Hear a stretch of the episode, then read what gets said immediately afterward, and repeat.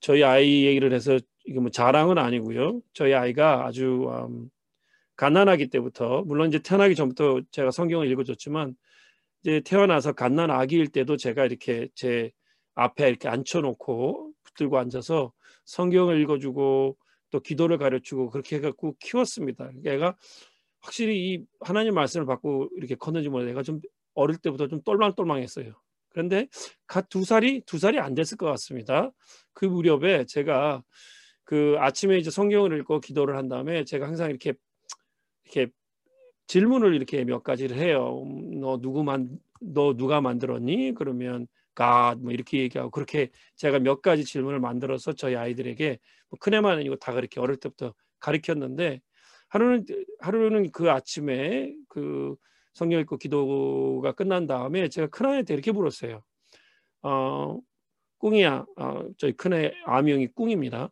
꿍이야, 할아버지 할머니 어디 계셔? 그랬더니 저를 이렇게 보더니 빠빵 빠빵 띠띠빵빵 하더니 저기 간대요. 그러니까 멀리 계시다는 얘기겠죠. 그러면 엄마는 어디 있어? 물어봤더니 school 그러는 거예요. 그럼 아침이랑 아빠 아침에 아빠랑 뭐 해? 그랬더니 손을 이렇게 모으더니 기도 그러는 거예요. 그러고 나서 제가 물어봤죠. 또 아빠는 어디서 일해? 그랬더니 그회 컴퓨터 이러는 거예요. 맨날 제가 컴퓨터 앞에서 뭘 하고 있으니까 그렇게 생각을 했는 모양입니다. 그런 다음에 뭐 이것저것 질문하다가 제가 그러면 예수님 어디 계셔? 예수님 지금 어디 계셔? 이렇게 물어봤습니다. 그랬더니 우리 큰애가 여기 있죠요 하면서 자기 옷을 이렇게 하더니 가슴을 내 보여주더라고요. 저는 그때를 참 잊을 수가 없는 것 같아요. 왜냐하면 그 어린아이 마음속에 주님의 사랑을 알게 하셨다는 거 그게 너무 감사했고요. 또 자기 마음에 있어요. 그리고 이렇게 순진하게 이렇게 벌려서 보여주는 저희 아이가 참 예쁘기도 했습니다. 정말 예수님은요, 진정 저희 큰아이의 마음에 계시는 분이고, 지금도 계시고, 또 성육신 하시고 구역에 사, 구속에 살고 계신 예수님은 여러분과 저의 마음속에도 지금 계십니다. 오늘 여러분과 이 우리 안에 독생자, 우리에게 독생자를 보내주신 하나님의 사랑에 대해서 나누려고 합니다. 본문은요, 사도 요한이 예수 그리스도께서 사람의 몸을 입고 이 세상에 오신 것이 어떤 의미가 있는지를 확실하게 가르쳐 주는 그런 구절입니다. 그게 뭐였냐면 바로 독생자를 보내신 하나님의 뜻은 어, 다른 게 아니라는 거예요. 하나님께서 예수 그리스도를 사람의 몸으로 성육신하게 하셔서 이상에 보내셨는데 그 이유는 바로 우리를 살리기 위함이라는 것입니다. 우리를 살리기 위함이라는 거예요. 여러분 성경의 구속의 역사는 이미 창세기 때부터 시작되어 있습니다. 성경 통독 공부하시는 분은 이미 배웠어요 거기에 대해서요. 이 구속의 역사의 핵심은 뭐냐면 하나님의 아들이신 예수님이 사람의 몸을 입고 이 세상에 오셨다는 성육신하셨다는 것입니다. 그리고 이 독생자가 이 땅에 오신 성육신하신 이유를 오늘 본문은 두 가지 이유로 우리에게 설명해 주고 있습니다. 첫 번째로 그 보시면 예수 그리스도께서 사람의 몸을 입고 이 세상에 나타나신 것은 하나님의 사랑이 무엇인지를 보여주는 사건이라는 것입니다. 그래서 어, 하나님의 사랑이 우리에게 이렇게 나타난 배 되었으니라고 요한 1서 4장 9절 처음 부분이 이렇게 시작하고 있습니다. 무슨 얘기냐면 하나님께서 사람을 창조했을 때 하나님의 사랑을 그 받을 수 있는 마음과 또 깨달을 수 있는 지성을 주셨다는 것입니다. 그래서 그 뿐만이 아니고 그 사랑대로 하나님 주신 사랑대로 살 수 있는 의지도 우리에게 허락해 주셨다는 거예요. 그런데 인간은 타락했고요. 그 인간으로 말미 그 죄가 들어옴으로 말미암아 우리 인간과 세상이 아, 죄로 말미암아서 부패해졌기 때문에 하나님의 사랑이 세상에 제대로 보여지지 않게 되었다는 것입니다. 그래서 하나님은 그리스도 예수께서 그 인간의 몸을 입고 성육신하기 전까지 이 세상 오기 전에 많은 선지자들과 또 왕들 또 주의 종들을 통해서 주의 사랑을 전하셨고 보여주셨습니다. 그래서 아, 그들은 하나님의 사랑이 그리고 또 하나님의 은혜가 무엇인지를 예언으로 선포했고요. 또 이스라엘 역사 속에서 하나님께서 그들에게 보여주셨던 여러 가지 구원의 역사를 가지고 구원의 메시지를 전파하도록 얘기할 수 있도록 만들어 주셨다는 거예요. 그런데 그것으로만은 하나님의 사랑 온전히 보여줄 수가 없었습니다. 하나님의 사랑이 완전히 보여줄 수가 없었다는 거예요. 가장 큰 이유는 인간이 그러기에는 너무나도 타락했고 부패해 있었기 때문입니다. 그래서 실제 실제로 여러분이 이렇게 이스라엘 역사를 이렇게 보시면 그 이 사람들이 정말 이렇게 하나님 앞에 사랑을 받은 것 같은데 하나님이 살아계심을 보여준 것 같은데 왜 이렇게 하나님 앞에서 자꾸 원망하고 불평하고 우상숭배하고 그럴까라고 생각하실 거예요. 그만큼 하나님은 굉장히 많이 보여주셨다는 거죠. 그런데 이스라엘 백성들은 하나님의 사랑을 한 번도 제대로 감사한 적이 없다는 것입니다. 그리고 이 그것을 이해할 수 있는 신앙과 믿음이 부족했습니다. 그래서 하나님의 사랑을 제대로 알 수도 없었고 도리어 하나님의 사랑보다는 그의 눈 그들이 필요한 것들 그의 눈에 보고 필요한 것들을 찾았습니다. 그렇기 때문에 우상 숭배를 한 것이고요. 그렇기 때문에 하나님 말씀보다는 자신이 옳은 대로 자신의 소견대로 행했다는 것입니다. 그래서 이스라엘 백성들을 처음에 하나님이 택하신 이유는 이들을 통해서 하나님의 영광을 보여주고 사람들이 하나님의 사랑으로 돌아오기를 원하셨었는데 이들은 그 하나님의 놀라운 사랑과 은혜를 증거할 수 없는 정도로 망가져 버렸다는 거예요. 여러분 어떤 마을에 아주 잘 지어진 아름다운 교회가 있었답니다. 이 교회 벽에는요 아주 선명한 글씨로 다음과 같이 적혀 있었대요. 우리는 십자가에 못 박히신 그리스도를 믿는다. 그런데 언젠가부터 건물 담벼락에 그 넝굴이 그 담넝굴이 담쟁이 넝굴이 자라기 시작했답니다. 그래서 벽에 쓰인 글씨를 이제 조금씩 가리기 시작했는데 처음에는 벽에 쓰인 글 중에서 그 십자가에 못 박힌이란 부분이 가려지게 됩니다. 처음에는 우리는 십자가에 못 박히신 그리스도를 믿는다 그랬는데 십자가에 못 박힌이라는 글씨가 가려진 거예요. 그래서 벽을 이렇게 보면 우리는 그리스도를 믿는다라는 말로 그렇게 읽혀졌습니다. 근데 얼마 후에 이 담넝굴이 담쟁이 넝굴이 더 자라서 이번에는 그리스도를 가리게 돼 버렸습니다. 그래서 결국 담에서 그 교회 담에서 읽을 수 있는 말은 우리는 믿는다라는 말뿐이었습니다. 끝내는 이 담, 담쟁이 넝굴이 벽을 모두 가려버려 가지고 원래 있던 글을 아예 읽을 수도 없게 되었답니다. 여러분 이 얘기는 무엇을 그 정말 우리에게 가르쳐 주고 있냐면 우리가 누구를 믿으며 무엇을 증거하는 사람인가라는 것을 확실하게 보여줘야 된다는 거예요. 여러분 우리의 영혼이 죄에서 해방된 것은 바로 예수 그리스도의 사랑과 하나님의 사랑과 예수 그리스도의 구속의 죽음이라는 것이죠. 여러분 생각해 보시죠. 우리의 신앙에서 기독 그 기독교에서 예수 그리스도 한번 빼보십시오. 예수님의 십자가를 한번 빼보라는 거예요. 십자가에 대한 고통의 의미를 빼보라는 것입니다. 그러면 도대체 우리가 믿는 이 신앙에는 무엇이 있냐는 거예요. 우리가 정말 제대로 전하지도 못하고 편하게 지려고만 하고요. 또 나의 필요만 찾고 내가 원하는 것만 찾는다면 십자가는 어디 있고 고난은 어디 있고 또 정말 예수님에 대한 그 죄사함의 감사는 어디냐는 거예요.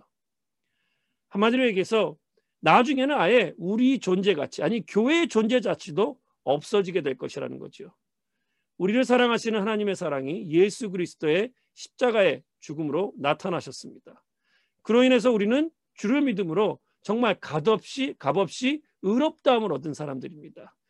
제대로 믿어야 한다는 것입니다. 제대로 된 복음을 증거해야만 다른 사람들이 예수 그리스도의 복음의 그 십자가를 보고 그 향기를 맡고 하나님께로 돌아올 수 있는 거예요. 근데 이스라엘 백성들은 충분히 하나님께서 보여주시는데 불구하고 그들의 연약한 믿음과 신앙 때문에 그렇게 하지 못했다는 것입니다.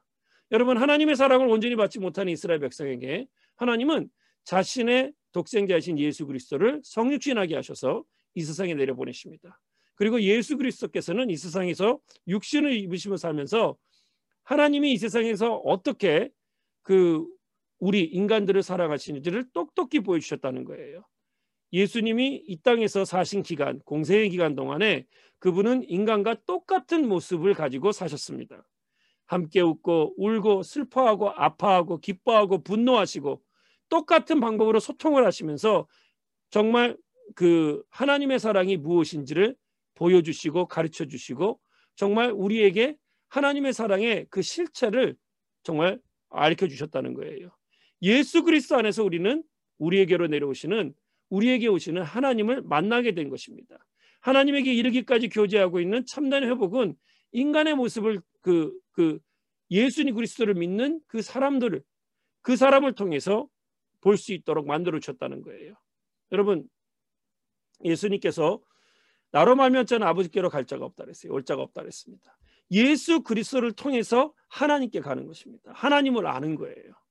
여러분 그래서 예수 한 예수님 한 분만을 통해서 하나님에 대해 알 수 있게 해주실 뿐만 아니라 또 예수 그리스도의 가르치고 병 고치고 전파하는 사역 그리고 궁극적으로는 구속의 사역을 통해서 바로 그 하나님의 사랑을 받는 우리가 인간이 누구인지를 깨닫도록 만들어 주셨다는 것입니다. 우리는 연약하고 무지하고 또 정말 부패한 사람들이고 죄로 인해서 죽을 수밖에 없는 죄인들이라는 거예요.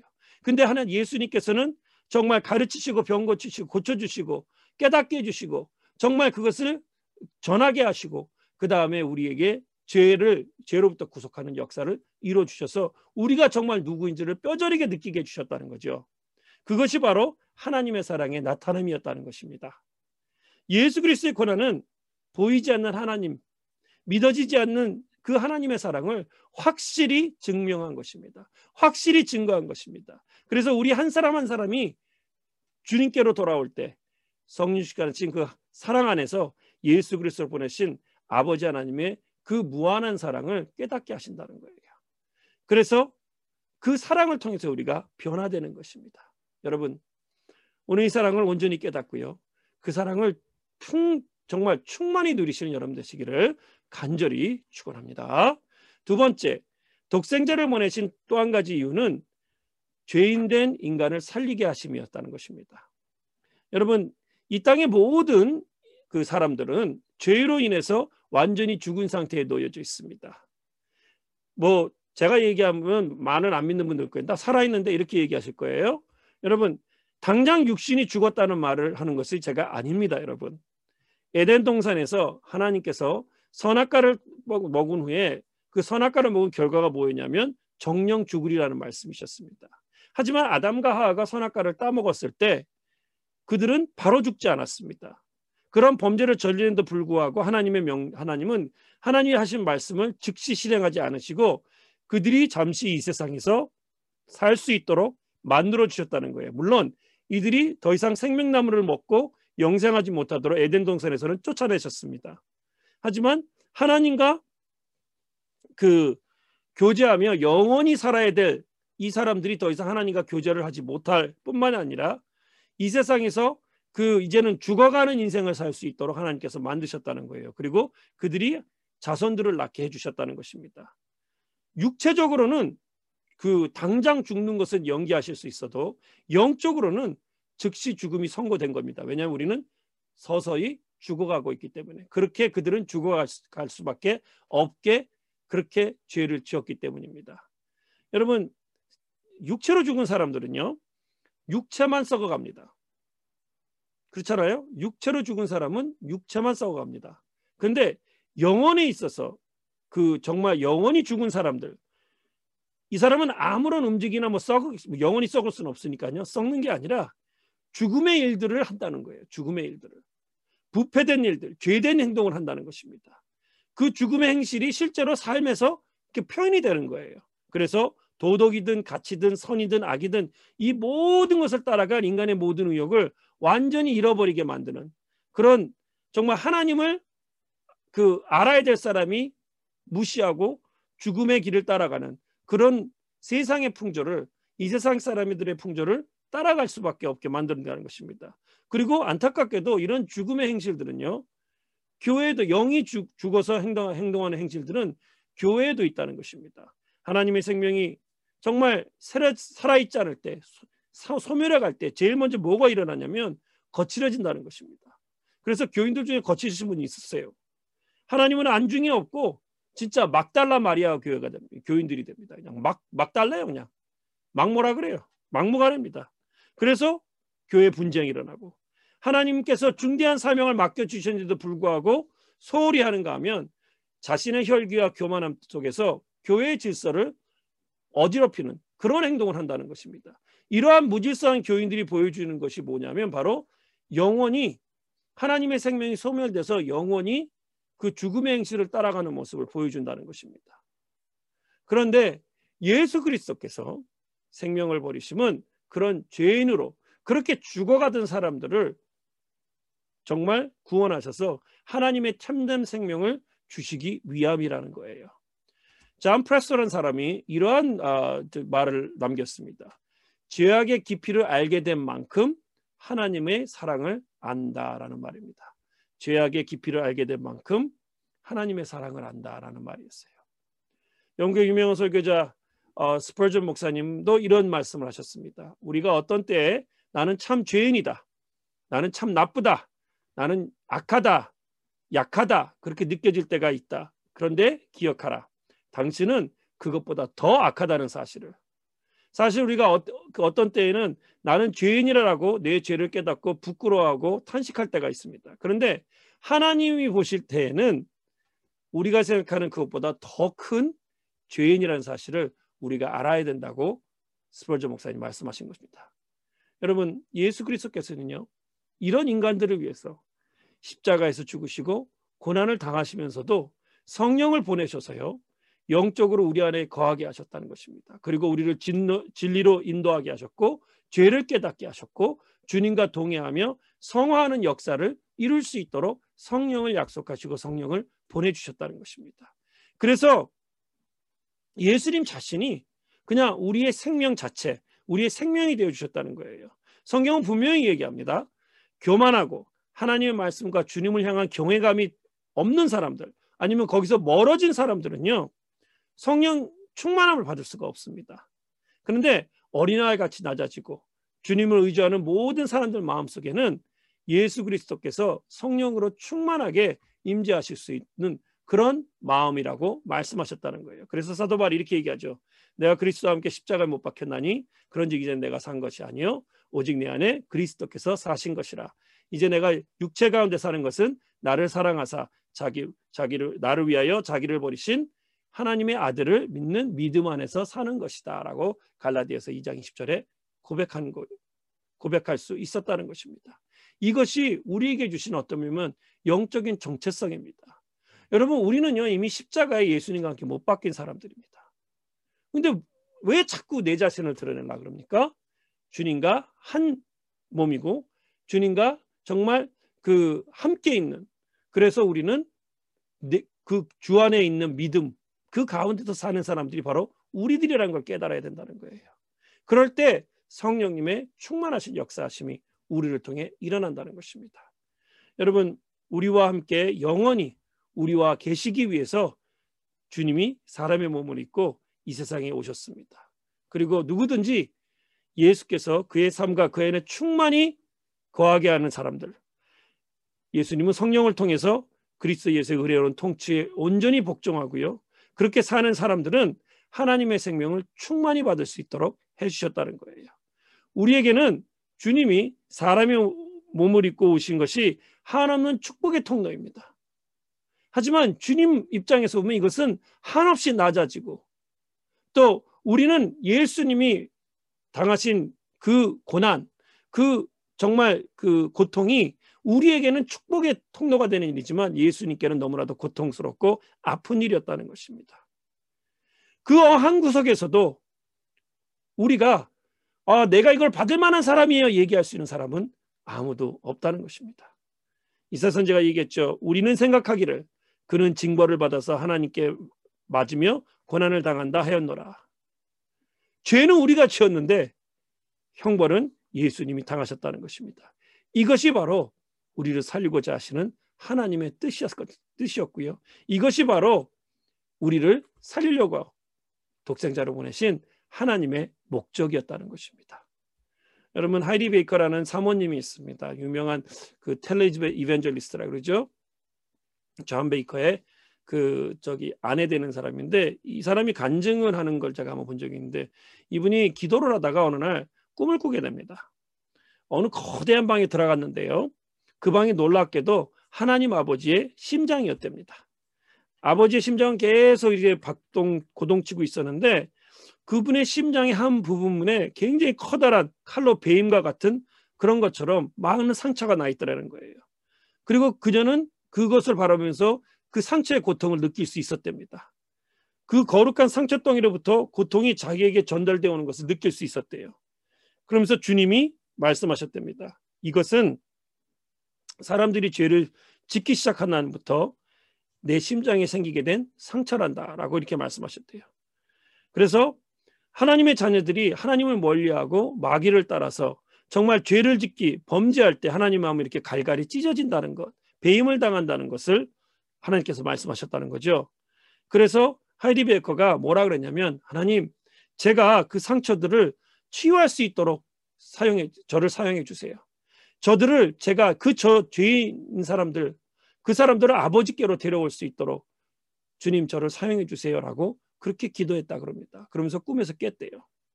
여러분 저는요 이 아픈 예수님의 흔적, 이 마음의 흔적이 이 상처의 흔적이 우리에게도 느껴져야 된다고 생각합니다.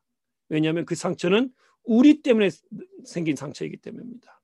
또 그럼에도 불구하고 주님의 사랑은 멈추지 않는다는 거예요. 그리고 우리에게 다시 한번 우리는 하나님께 기도해야 합니다. 우리가 더 이상 하나님께 그 상처를 내지 않도록 그렇게 상, 범죄하고 이 세상을 향해 나아가는 많은 사람들을 주님께 돌려서 하나님의 상처를 아물게 할 수 있게 그렇게 해달라고 기도하는 사람들이 되어야 된다는 것입니다. 왜냐하면 하나님은 독생자를 우리에게 주시기 위해서 사랑하셨고 또 독생자를 통해서 죄사함으로 주님의 사랑이 무엇인지를 가르쳐 주셨기 때문입니다. 여러분, 우리는요, 십자가에 매달려서 당하실 고난, 그리스도께서 승육신하셔서 우리 대신 매달린 그 십자가를 절대 잊지 말아야 합니다. 그래서 항상 우리 마음에는요, 빚진 자의 마음이 있어야 된다는 거예요. 빚진 자의 마음. 예수 그리스도께서 나를 위해서 십자가에서 돌아가신 것은 전적인 하나님의 은혜이고요. 그래서 내가 산 것은 내가 산 것이 아니라 십자가 나를 위해 십자가에 못 박히신 것.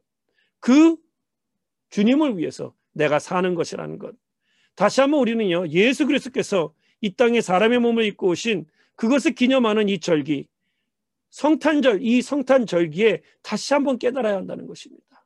그냥 그냥 막 그냥 밝은 불빛이나 막 이런 이런 것에 막 유혹되고 선물에 막 유혹되고 막 연말에 무슨 지금은 뭐 코로나 때 파티도 못하지만 파티니 뭐니 이런 걸로 분주한 것이 아니라 우리에게 영생을 주시기 위해서 우리에게 하나님의 사랑을 보여주시기 위해서 수치와 슬픔 그리고 아픔을 당하신 예수 그리스도 그것 그것을 시작하기 위해서 정말 짐승들이 있는 말구 위에서 태어나신 예수 그리스도.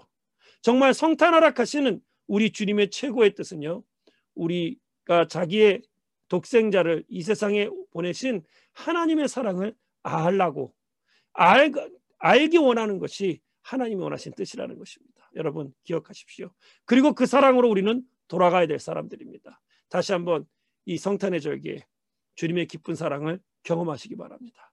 그리고 그 안에서 변화되는 온전한 은혜가 여러분에 있으시기를 간절히 축원합니다. 이 시간에 기도합니다.